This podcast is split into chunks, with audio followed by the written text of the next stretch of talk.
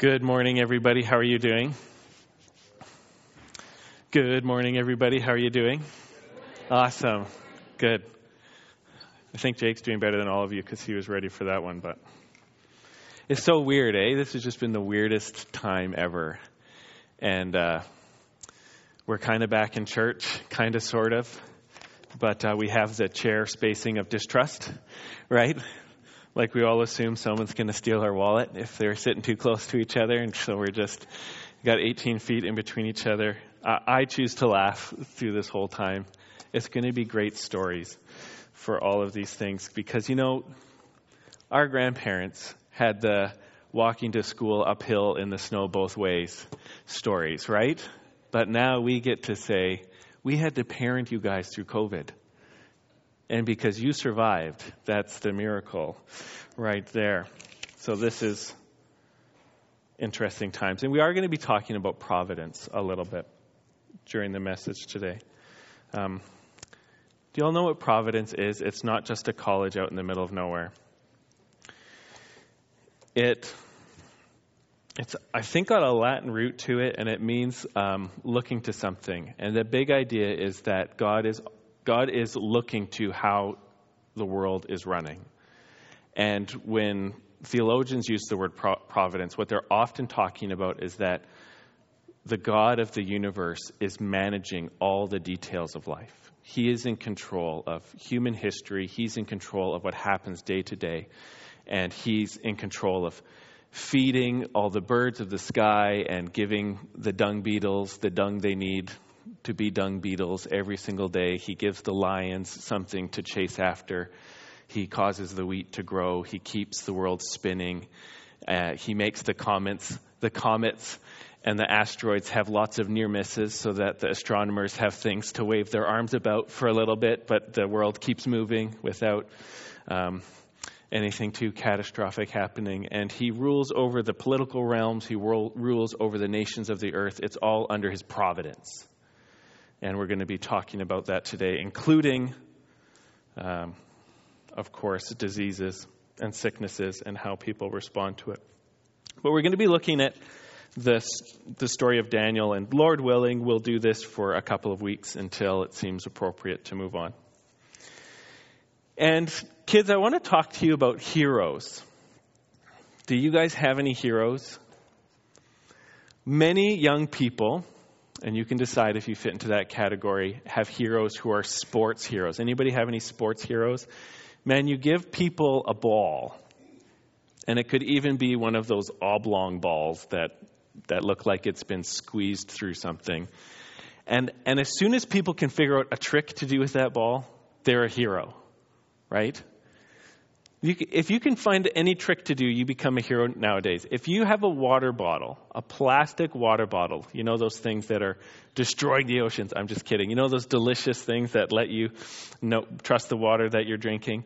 And you drink it so that you've only got like a little bit of water in the bottom.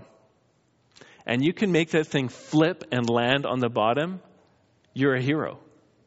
In fact, you can start an entire YouTube channel, a multi million dollar enterprise, off of videotaping you and your friends flipping water bottles or other things. Am I right? Let's go! Am I right? It's all real. Anyhow, I even like those guys.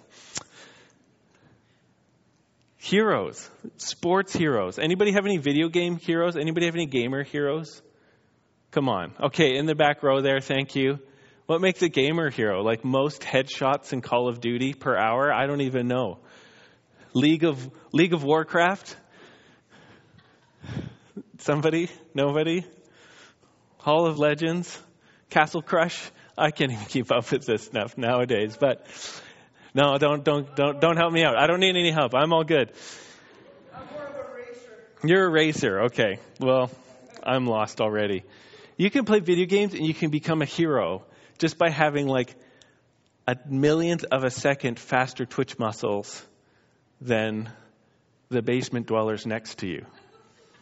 Am I right? One of my favorite memes that came out of here, Babylon Bee, was the one that said, um, Gamers wake up one morning and realize that their lives are normal because everyone's just supposed to stay at home and be on a screen all day. This is awesome. We were all gamers for the last three months, and it was a beautiful thing. And that now we can't judge anybody anymore. Who are your heroes? I want to uh, look at the life of Daniel, and for young people, I want to encourage you to look at this guy to be one of your heroes. Because, in one sense, he didn't do much besides embrace God's call in his situation and do his best at school and not complain. That was kind of like his whole bag for being a hero. And because he was willing to accept his, his situation that God had given him, he was willing to do good at school. Anybody have heroes who do good at school? Anybody? Somebody? Bueller? Bueller? He's willing to do good at school, and he didn't complain. God made him one of the great heroes of all of human history. And so, what I want to do is we're going to actually read through the, the, entire first chapter. If you have your Bible with you, I want to encourage you to do that. If you have your phone with you, I want to encourage you to follow along. If you have your phone with you, but you don't have a Bible app, you can slam down the ESV app for free and uh, follow along with me. I like to use the ESV, the English Standard Version. I find it's uh, um, fairly readable for being really close to the original Greek or Hebrew, which I appreciate while I'm reading and preaching. Other people use different translations, and that's totally fine too.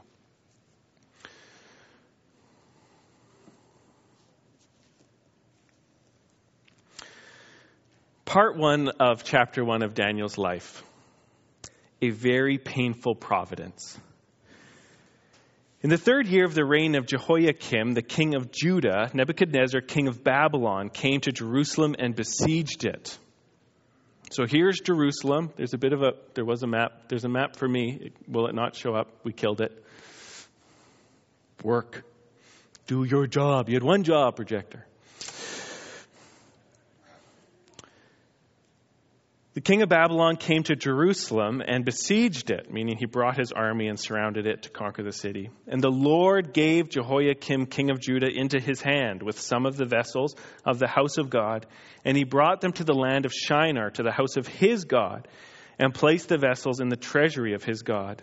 Then the king commanded Ashpenaz, there's a name for your next born son, his chief eunuch, maybe not, to bring some of the people of Israel both of the royal house and of the nobility, youths without blemish, of good appearance and skillful in all wisdom, endowed with knowledge, understanding, learning, and competent to stand in the king's palace and to teach them the literature or literature and language of the Chaldeans. And the king assigned them a daily portion of the food that the king ate and of the wine that he drank and they were to be educated for three years, and at the end of that time, they were to stand before the king.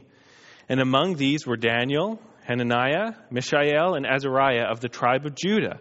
And the chief of the eunuchs gave them names. Daniel he called Belteshazzar, and Hananiah he called Shadrach, and Mishael he called Meshach, and Azariah he called Abednego. Why do I call this a painful providence? This event in the history of God's people was one of the most humiliating and painful events that they would ever go through. As you remember, God had raised up a people out of Abraham. He came to Abraham about a millennia before this and said to him, I choose you out of all the nations, and I'm going to make your name great, I'm going to make a covenant with you, and out of yourself is going to come many nations. And God blessed Abraham because Abraham believed what God had said, and this is it. He was a man of faith. He believed God's promise, even though he was like 90 when he got that promise. And he eventually had a son of promise, and that son had another son, and out of that son came the 12 tribes of Judah. And they went down into Egypt, and they multiplied like crazy. And about 400 years later, out of with great miracles and mighty signs, Moses delivered the people of Israel out of Egypt and brought them into the promised land of Israel. And when, when Moses brought them in, he brought them in to, to fulfill his promise to Abraham and to bless Israel and to make them a bright, shining nation in all the world so that everyone could see the glory of God by their relationship with God. That was the point. It was meant to be missional. They were meant to be the great mission sending base of all the world. That by God having chosen a nation and giving them this land, he could be with them in the tent, in the tabernacle, and in the temple. And as they believed in him and obeyed his word, he would bless them and they would see the wisdom and blessing and glory of God, all the nations around them, and they would go, Why in the world are we worshiping these idols when we could be as blessed as Israel? Let's forsake our false gods and turn to the true and living God, and all the world would be blessed. That was the plan. But as part of Moses' law, there was this promise that if Israel failed to be the people of God and instead worshiped idols and became like the nations around Israel, God would, having wrestled with them, eventually eject them out of the promised land. The promised land wasn't a true possession for Israel, it was what people call a usufruct. Everybody say usufruct. Usufruct. It means it's a gift that someone is allowed to use they don't get total possession of it. It's theirs as long as they use it well, but the original owner has the right to take it back if it's being misused. That's the idea. And so Israel had the promised land to use, but if they misused it, God had the right to take it back, and that's what he did. And that's what was going on here.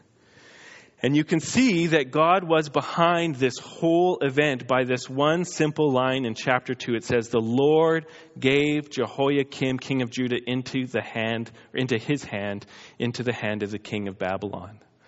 So, all this, when the king of Babylon came to attack Jerusalem, he came with his armies to besiege it, even though sometimes God had protected Jerusalem before, and this time God had said, No, you guys have been disloyal to me for too long. I told you what was going to happen if you persisted in your rebellion, and now is the time for you to be exiled. And the Lord gave all of Jerusalem into the hand of a pagan, evil, wicked, abusive, murderous, enslaving king. And the Lord did it. It wasn't by accident. It wasn't because of a technological difference. It wasn't because of an economic problem. It was the Lord who did it. It's providence. God was in control, and He decided now is the time when Jerusalem is going into exile.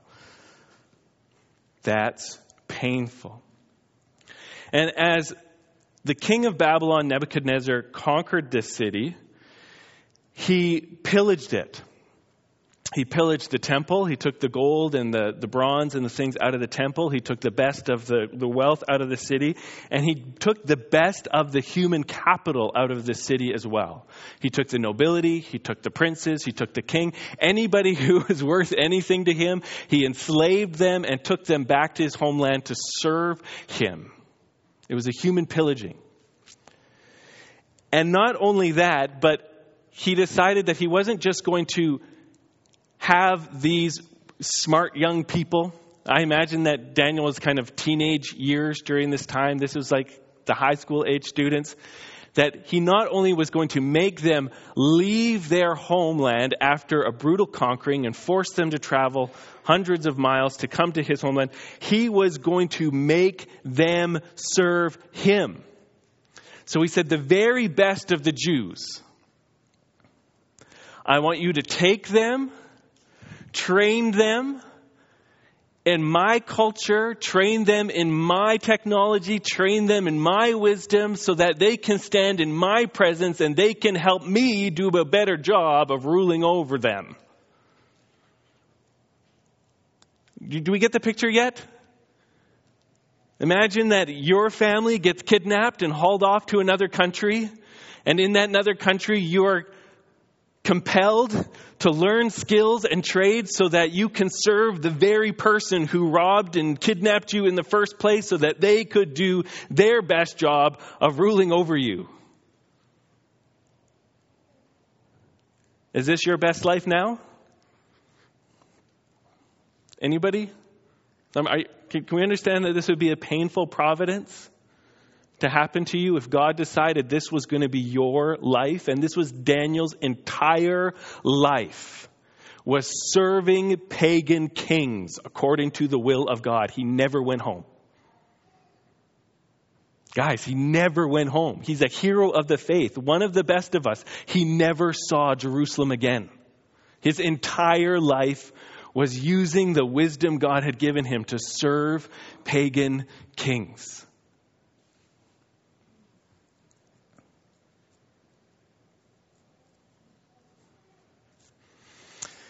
Including, he even had his name changed. Ouch, ouch, ouch. Like his name was Daniel, which in Hebrew means, My judge is God. Dan means judge. Dani means my judge. El means God. Daniel, my God is, sorry, my judge is God, or God is my judge. And they took his name away from him, gave him the name Belteshazzar, Belteshazzar, Belt, Belteshazzar. But the, the crazy thing is that all of these names are actually pagan king derived names. If Daniel's name is God is my judge, they gave him, well, like, let's name you after Bel, the God, or Nebo, or, or someone else. These are pagan king, pagan gods' names these names are derived from. Ouch, ouch, ouch, ouch, ouch, ouch, ouch knowing that you live in a time when your people are, is under God's judgment, knowing that your entire life is going to be serving pagans, knowing that you don't even get to keep your name. Ouch, ouch, ouch, ouch, ouch. Are you tracking with me? Now, in response to this very painful providence that is from the Lord, Daniel responds by embracing dangerous devotion to the Lord. Verse 8 But Daniel resolved that he would not defile himself with the king's food. Remember, the king said, These guys get to eat from my table. How I understand that is either it just means from my allotment, or maybe every day he had this humongous feast and people got to eat from his table as a way of showing his dominance. He would eat first, they would eat next, and they would take the food to other people to show that you are all underneath the control of the king. Could be like that, not totally sure.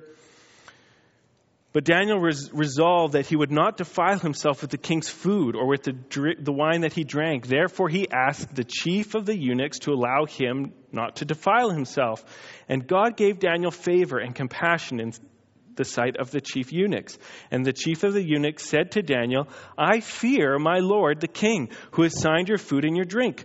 For why should he see that you were in worse condition than the youths who are of your own age? So you would endanger my head with the king. Okay, so here's Daniel. Can, can I just be honest? He suffered enough that m- many Christians would have walked away from the faith already a long time ago. Amen? Because we have this kind of like, if God's not good enough to me, I'll go try somebody else. I'll walk away. I don't, I'm not gonna, I'm done with this thing. You know, we, we have this theology of suffering gives us the right to abandon the Lord. Right? Right? Because we deserve, we know what we deserve, we know what we ought to have, and God won't give it to me, then I'll go find some other God who will give it to me, or at least I'll live in a bitter, rejective life towards the Lord who doesn't give me what I think I'm owed. So part of the heroicness of Daniel is he literally has it like as bad as it can get from the hand of God. This isn't even like an accident. It's like the Lord said, I did this to you. And Daniel receives it as God did this. But he responds with this dangerous devotion to the Lord. He looks at all this food from the king, which I'm not totally sure why he sees it as potentially defiling, most likely because it hasn't been butchered in a way that would make it um, clean for a Jewish person to eat. It's not kosher. And it was most likely presented to idols as an offering to them before it's eaten. But he looks at this food and he says, in his conscience, in his heart, if I eat this, I will be expressing a lack of devotion to Yahweh, the God, the, the only true God, my God, who's put me here. If I eat this, I will be betraying my God. I'll be defiling myself. I won't be as holy and as pure as I want to be. Even like he lives with pagans. He's in a foreign land. He's a million miles away from the temple. And I don't think the temple was destroyed when he first went into exile, but before a few years are out, the temple itself is destroyed. He is hundreds of miles away from cleanness and he's going, but this is my one thing I can do to practically embrace holiness to God. I cannot eat this food.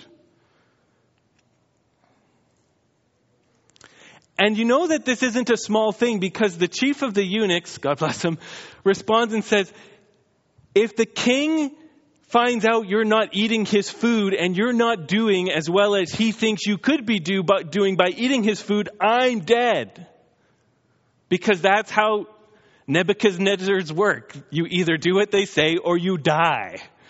And that's from the Lord. In a later chapter, God rebukes Nebuchadnezzar because he says, I put the life and death of every one of your servants into your hand, and you're acting proud, so now you go crazy.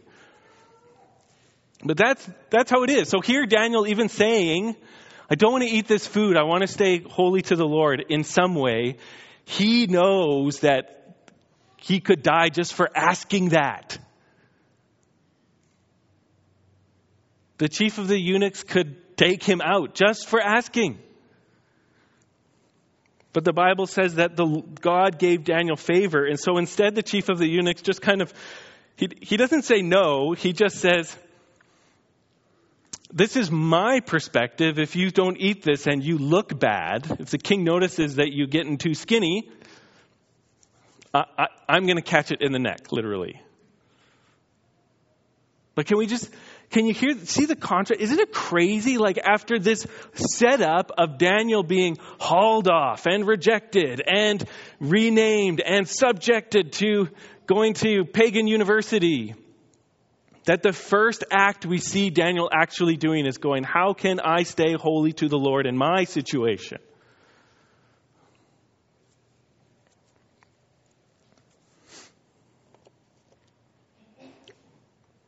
Wow. So Daniel doesn't get the response he might want, which would be a quick and easy yes. And one of the things I love about Daniel as I'm reading this story is that Daniel is such a man of wisdom. He is like the book of Proverbs in the flesh. And he regularly is responding calmly and rationally and logically in confrontational situations. Is that our culture? When you don't get what you want, what are you supposed to do? Fight for your right to party. We gotta fight bam, for our right. Bam, bam, bam, bam. To part. Right? Right? Anybody? Somebody? That's our culture. Don't get what you want? You too, Brant. Don't get what you want? Fight. So here's Daniel and he, and he could have had an extra uppityness because he's literally fighting for the Lord, for holiness to God. Nobody can make trouble like somebody who's convinced they're serving the Lord. Amen? Well, look at his gracious response. This is what he says. Then Daniel said to the steward, whom the chief of the eunuchs had assigned over Daniel, Hananiah, Mishael, and Azariah. So he's not going back to the chief of the eunuchs, he's going to the guy who actually serves the food. And he says, Test your servants for 10 days. Let us be given vegetables to eat and water to drink. Then let our appearance and the appearance of the youths who eat the king's food be observed by you, and deal with your servants according to what you see. And so he listened to them in this matter and tested them for 10 days. And at the end of 10 days, it was seen that they were better in appearance and fatter in flesh. This is how you know you're dealing with another culture. Fatter in flesh than all the youths who ate the king's food. So the steward took away their food and the wine that they were to drink and gave them vegetables. Some would think that isn't necessarily a reward. But do you see how, he, how Daniel responds to the no with a reasonable, rational, peacemaking, soft answer response? Even though he's proving himself to be kind of the right, in the right. And the, he said, he gets a soft no. I don't want to eat this food anymore. Soft no is, well, if you don't, I'm going to die. So he, he just, well, why don't, why don't we do a test? Here's a way that we can figure things out. Here, here's a way that I can s- submit. We can, we can try things out. Why don't we do a 10 day test? And then you can decide. He's not being argumentative. He's not being whiny. He's not being um, uppity. He's not being bitter. He gives a soft response that turns away wrath. And he, he actually makes room for these, these gentlemen who could die over this thing to be gracious and to respond well without their life necessarily being on the line. Do you see the wisdom there?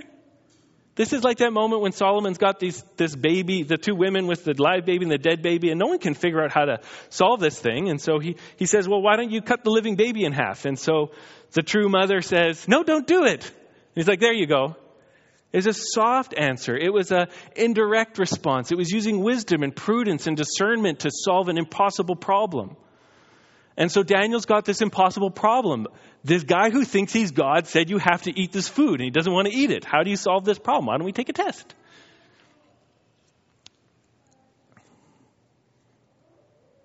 This is one of the things I did, why I think Daniel deserves to be such a hero. Is, is he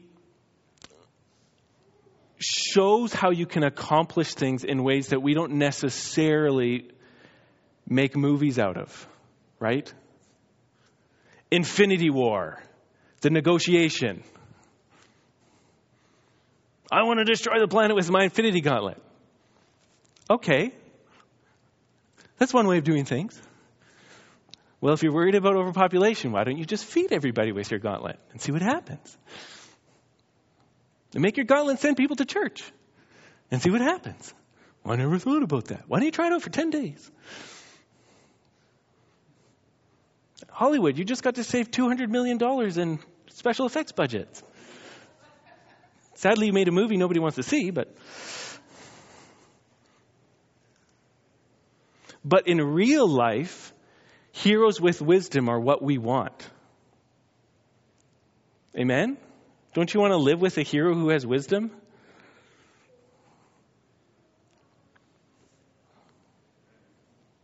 Amen? Amen. Amen. Awesome. So there's this reasonable response, and then there, what I'm calling an apostolic outcome. Let's read it together. As for these four youths, God gave them learning and skill in all literature. Here's a gift that nobody wants nowadays skill in literature. I love it. I love it. I love it. He got top marks in English. Does that make anybody popular nowadays? See this? We're so messed up. Quiet. God gave them learning and skill in all literature and wisdom, and Daniel had understanding in all visions and dreams. That would be cool. And at the end of the time, when the king had commanded that they should be brought in, the chief of the eunuchs brought, sorry, I'm resisting describing what eunuchs are. I, too much last week. We'll leave it this week.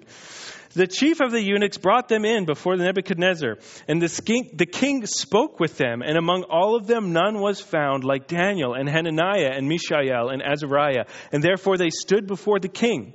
And in every matter of wisdom and understanding about which the king inquired of them, he found them to be ten times better than all the magicians and enchanters that were in all his kingdom. And Daniel was there until the first year of King Cyrus. What do I mean by an apostolic outcome? Because that's a weird way to look at this.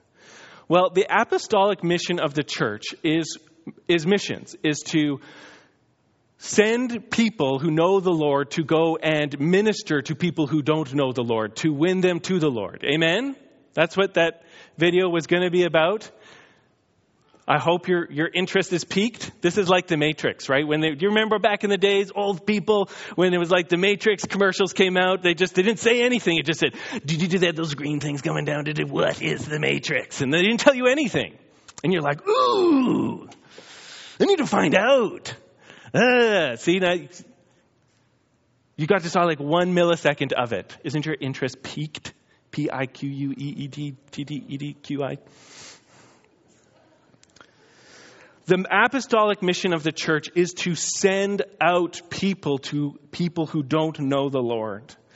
And because Daniel didn't become embittered and rage filled because of what God had done in his generation, but instead through faith and applying himself to his mission, which was to learn things, God blessed him to become the smartest man in Babylon, which positioned him to stand in the presence of kings for generations. It started with Nebuchadnezzar and then went to his son and then went to Darius and then went to Cyrus. He ministered to four or three kingdoms worth of kings who would never have heard the name of the Lord if it weren't for Daniel's apostolic faithfulness. He embraced what God had called him to do and did it better than anybody else. And because of that, in a few chapters, Nebuchadnezzar is going to be writing letters to his entire kingdom praising the name of the God of Daniel. Amen? Do you hear what I'm talking about? This is crazy. This guy had the worst life, but because he embraced it and did better at school than anybody else, God made him the Old Testament's best missionary. Amen? He is a forerunner of the church through suffering, going to the nations to proclaim the name of God until they would worship him. Amen? It's crazy, but it's right here. This is crazy, but it's God's way. This has been the plan the whole time that the nations of the earth would be blessed through the children of Abraham. And by faith in Jesus Christ, we are the children of Abraham. And our whole mission until we die is to see the nations of the earth be blessed by coming to faith in the name of the Lord Jesus Christ. Amen? That's why we exist. And everything serves that. Job serves that. Learning serves that. Marriages serves that. Children serves that. Churches serves that. Coronaviruses serves that. War serves that. Politics serves that. Everything in the entire human history under God's providence serves God's plan to spread the name of Jesus throughout all nations so that at the end of time, people of every tribe and tongue and nation would be around the throne of God praising Him. That's what's going going on. And it's what's always been going on. And nothing kills your participation in that plan like complaining.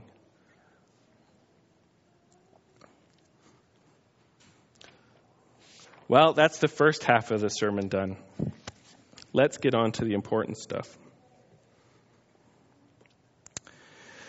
Martin Luther King Jr years ago, in a, probably the United States of America's most famous speech, except for maybe that Abraham Lincoln one, said something along the lines of I dream of the day when my children will not be judged by the color of their skin, but of, by the content of their character.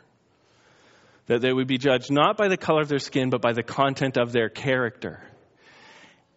And it seems to me like sometimes we can be very excited about the first half of that statement, not be judged by the content of their skin, and yes and amen, and won't that be wonderful, and let's all pursue that. But we don't remember the second half of what he said, which is he actually wants people to be judged by the content of their character. Because our character is the only thing worth judging. Who we are on the inside, how we respond, what we're like, the real us. That really matters. And Daniel's a hero because of the content of his character, how he responded to what God was doing. That's all character issues. How is your character? What is your character like? Do you ever think about this? Do you ever wonder, do I have great godly character or do I have poor character? And the crazy thing about character is character is the thing that determines how your life is going to go. God can bless you with all the blessings of the world, but if you have crap character, it ends up being a curse. If your character is terrible, it doesn't matter how many good things God sends your way, you'll sabotage it. I, I was just remembering this morning, I had the privilege of going for a ride with somebody like a couple of days after they got a brand new car. It's one of the Honda Civic, 19, circa 1999. He got one of the sweet ones with the like extended power band option, which I don't even know if that means anything, and Kelsey's on holidays, so it just meant like, and it was like manual, because if your car's not manual, it's already like, you know, it's manual, it's an extended power band, and, and we were driving with some other friends, and one of the guys had a skateboard, and by accident he kicked it up when he was getting out of the car, and it, it dinged the car. And the owner of the new car, how do you think he responded? He was not happy at all. And I learned a lesson there that if, if you have a certain kind of character, even the blessing of a brand new car is just you freaking out waiting to happen. Because that new car will get a dent or a scratch or a rust spot or break down. Eventually, your new blessing will just be a reason for you to complain. If your character's like that. You see what I'm talking about here? God can send us great things all the time, but if we just respond with fretting, or if we just respond with worry, or if we just respond with, it has to stay perfect just the way I want it, or else I'm going to melt down, if we respond with sniping, or if we respond with envy, we just keep sabotaging what God wants to do in the world and through us because of our character. And Daniel went through, his life started with the worst possible story start. Enslavement to a king where his whole life is going to be devoted to making sure that king did other evils well. That's a horrible story start. Unless you have amazing character. And then it's a great story start. Because it's going to turn out to be a great story. Amen? Too many of us are stuck. We're, we're Luke Skywalker in A New Hope and not Luke Skywalker in Return of the Jedi. You know what I'm talking about? But I want to go to Mos Eisley's and pick up some power converters. Amen? Back row? Nobody? It's okay. You'll figure it out. If you have great character, if we have great character, godly character, fruit of the Spirit character, minds controlled by the Scripture character, then we will fulfill the words of God in Romans 8:28 for there we know that in all things God works for the good of those who love him and have been called according to his purpose.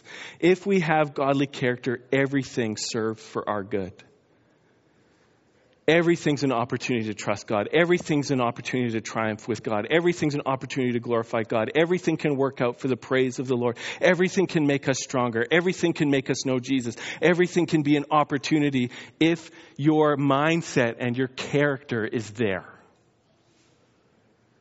And don't we live in a time where everything's about what, what other people are doing and everything's about what the news is about, and it never comes down to an ungodly people cannot produce a godly country.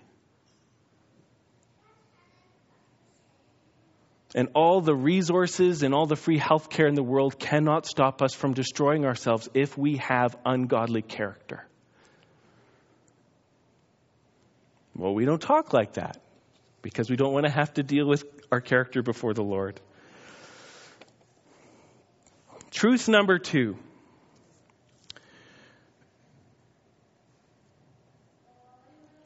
we need to be ready to serve God in whatever situation He sends our way. Nobody wants to die young, but many of us have life insurance, right? Anybody have life insurance? Put up your hand. No. If there's any life insurance salesmen, you can just look around now and you've got some, bring you some business, bring in the business. Nobody wants to crash their car, but does anybody here have car insurance? Nobody wants to burn down their house, but does anybody here have fire insurance on your house? Okay, we, we don't like thinking about this stuff, but we also prepare for it, right? Nobody likes to think about the idea of Canada being completely destroyed in war in the next 10 years. It can totally happen. Australia just announced this week that they're doing their largest military buildup in history because of concerns about war with China. And it wasn't that long ago that the entire planet was at war in World War II.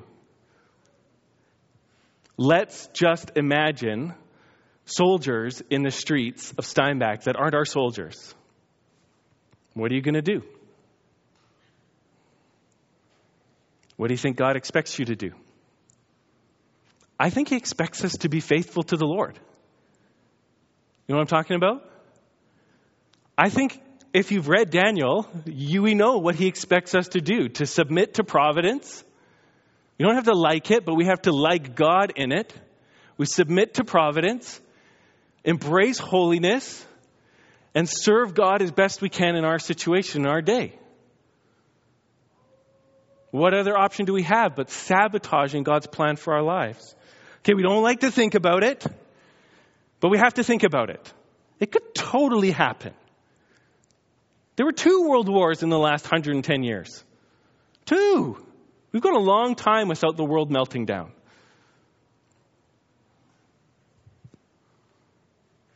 Some of us could send our kids off to war. It's totally possible.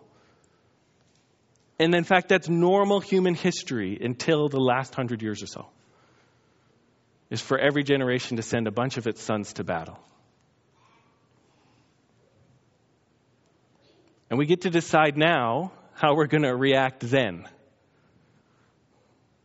by who we worship. Do we worship a God who's Uncle Moneybags, who has to be sending us checks from heaven, or else we're going to walk away from him? Or are we like Daniel, in with God no matter what? Because he's the living true God and the Lord of providence.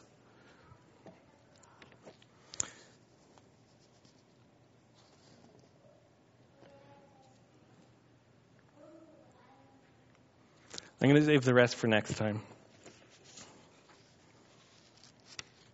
But I will say this.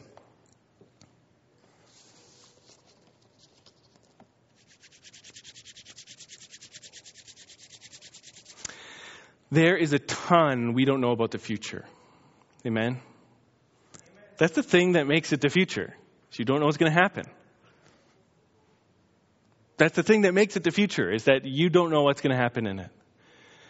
But I can tell you one thing for sure, for sure, for sure no matter who you are, no matter what you've done, if you and I give ourselves to the Lord Jesus Christ, we can know that our future will be filled with the love and faithfulness of God. And you can know that when you die, you will go to be with God forever. We are people, we totally depend on God because God is the Lord. He's the Lord of the future. He knows what's going to happen. He knows what He's going to do. He knows the choices He's going to make. He's the Lord over the future as much as He's the Lord over the present. God hasn't invited, invented anything that He is not the Lord over. He's the Lord over the future. And He rules it by promise. And He's promised every single one of us. If you are not believing in me, you could be the most evil person in the world. But if you'll turn, and look to Jesus. Jesus went to a cross 2,000 years ago. He was punished though he didn't deserve it. And even though from a human perspective, it looked like just someone wrongfully dying, in God's perspective, he was punishing Jesus for all the sins of all his people that they could never earn back or pay back so that anybody who comes to Jesus could be granted full pardon and total forgiveness by God and 100% acceptance and to be adopted as a beloved child or daughter so that you could know that starting today and for the rest of your life and for all eternity, you would be with God. Forgiven and loved and cherished. Not because we control the future, but because God is faithful and true. And that was absolutely Daniel's faith. Don't you think he believed in a God like that? That no matter what's happening, if I'm faithful to God, he'll be faithful to me? Absolutely. And he proved it with his life over and over and over again. And Christian, I want to call you afresh today. I'm a, I'm a Canadian Christian just like all of us. I know that for 95% of us, the treasure of the cross and the treasure of full forgiveness from, uh, from God and the treasure of having God for us every single moment of our life is something easily forgotten because of circumstances. And that's not right. And if you're not a Christian and you're not walking with God, I want to tell you the best thing that will ever happen to you is to turn to Jesus and to give your life to Him. You can do it so simply. You can even do it in your chair. You can just say, okay, okay, Jesus, I surrender. I give my life to you. I don't know totally what that means, but I want to do it. I believe that you're God. I believe that you're real. I believe that you're going to forgive me. I believe that you're alive from the dead. If you believe that, you give your life to Jesus and He will take care of you until the day you die and meet Him face to face. And hey, if you need to think about it, if you want to think about it, if you want to talk about it, there's no pressure here today. I'll put my cards on the table. Just so you know, I want everyone to become a Christian. So I'm not being sneaky. This is my this is my call in life. This is why I exist. I want everyone to become a Christian and to walk with God and have God use them and have their life be totally fruitful so that at the end of their life God will say to them, "Well done, good and faithful servant. You've been faithful with little. Enter into the joy of your master." That's my that's my whole goal.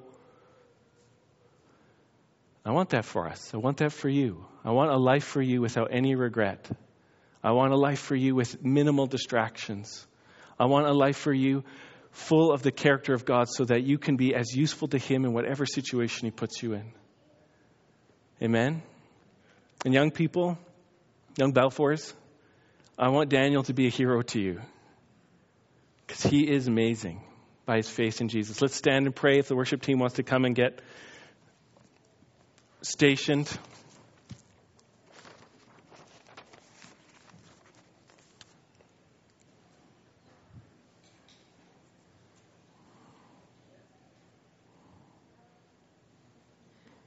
If anybody wants just to ask something for the Lord, I just want to invite you to put your hands in a position of, of receiving or of yielding to Him. You don't have to, there's no pressure, but many people find it very helpful to make their bodies say what their hearts are saying as well.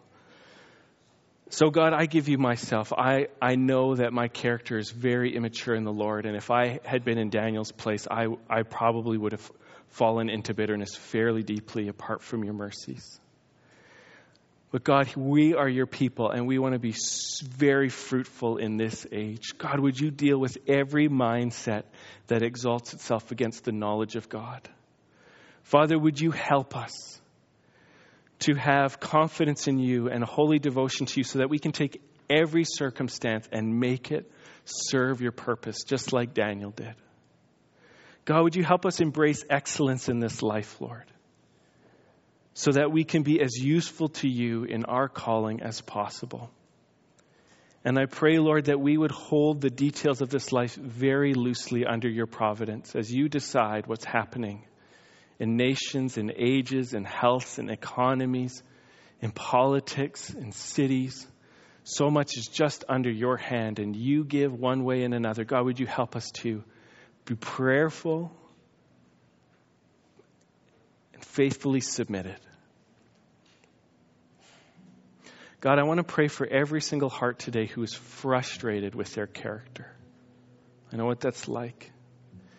And Lord, I just want to pray off any judgment. And I want to pray for the hope of God. Father, by faith in you, even our poor character can do us good as we are compelled to look to Christ again and depend on his cross and to trust in his love and to say again, I can't do it, but you can do it, and I trust you. Father, I pray you bless each one of our kids here, our young people here online. Father, I pray you give them true heroes in the faith and that they would supernaturally love people who will show them the way to walk with you. In Jesus' mighty name. And all God's people said,